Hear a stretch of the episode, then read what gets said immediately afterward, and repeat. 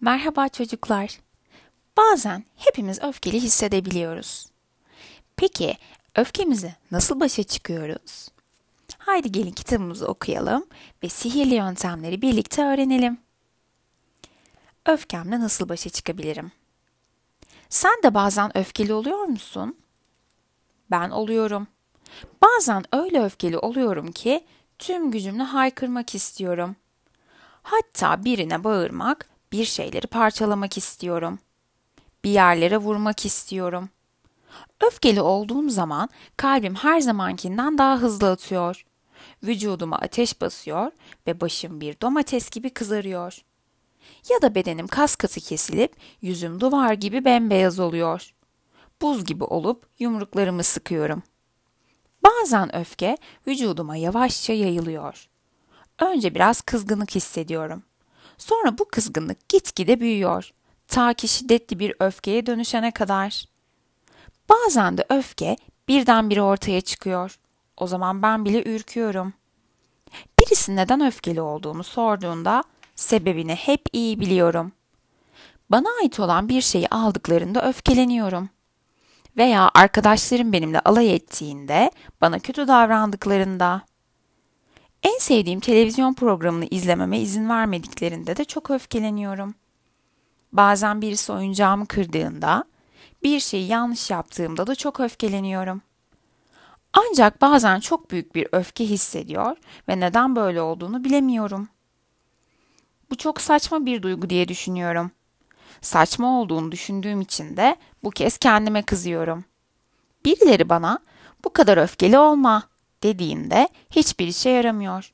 Öfkem devam ediyor. Üstelik bunu söyleyene de daha çok öfkeleniyorum.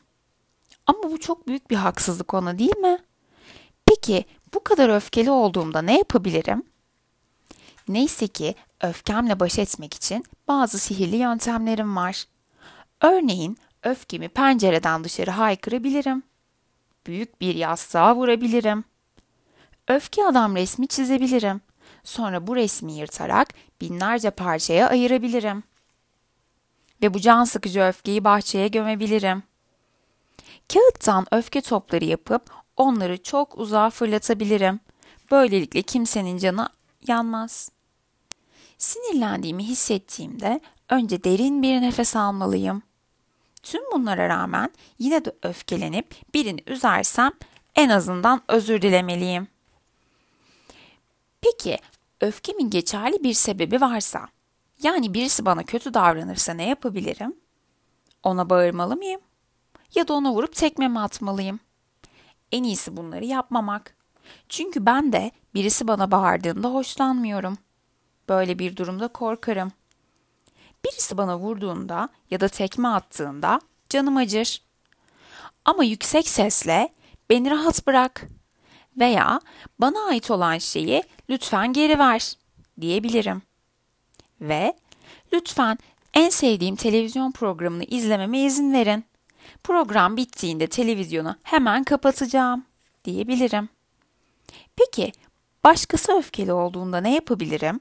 Hatta belki benden daha büyük ve güçlüyse, öfkesi dinmek bilmiyorsa nasıl davranmalıyım? Mesela şöyle diyebilirim.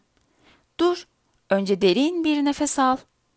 Derin nefes aldığında ise ona tüm sihirli yöntemlerimi anlatabilirim. Belki bu yöntemleri bilmiyordur. Bu da işe yaramazsa güvendiğim insanlardan yardım alabilirim. Evet doğru.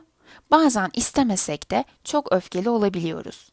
Ama çoğu zaman sevdiklerimizin yanında keyifli ve mutlu hissediyoruz. Haydi sen de öfkenle başa çıkmak için sihirli yöntemleri dene.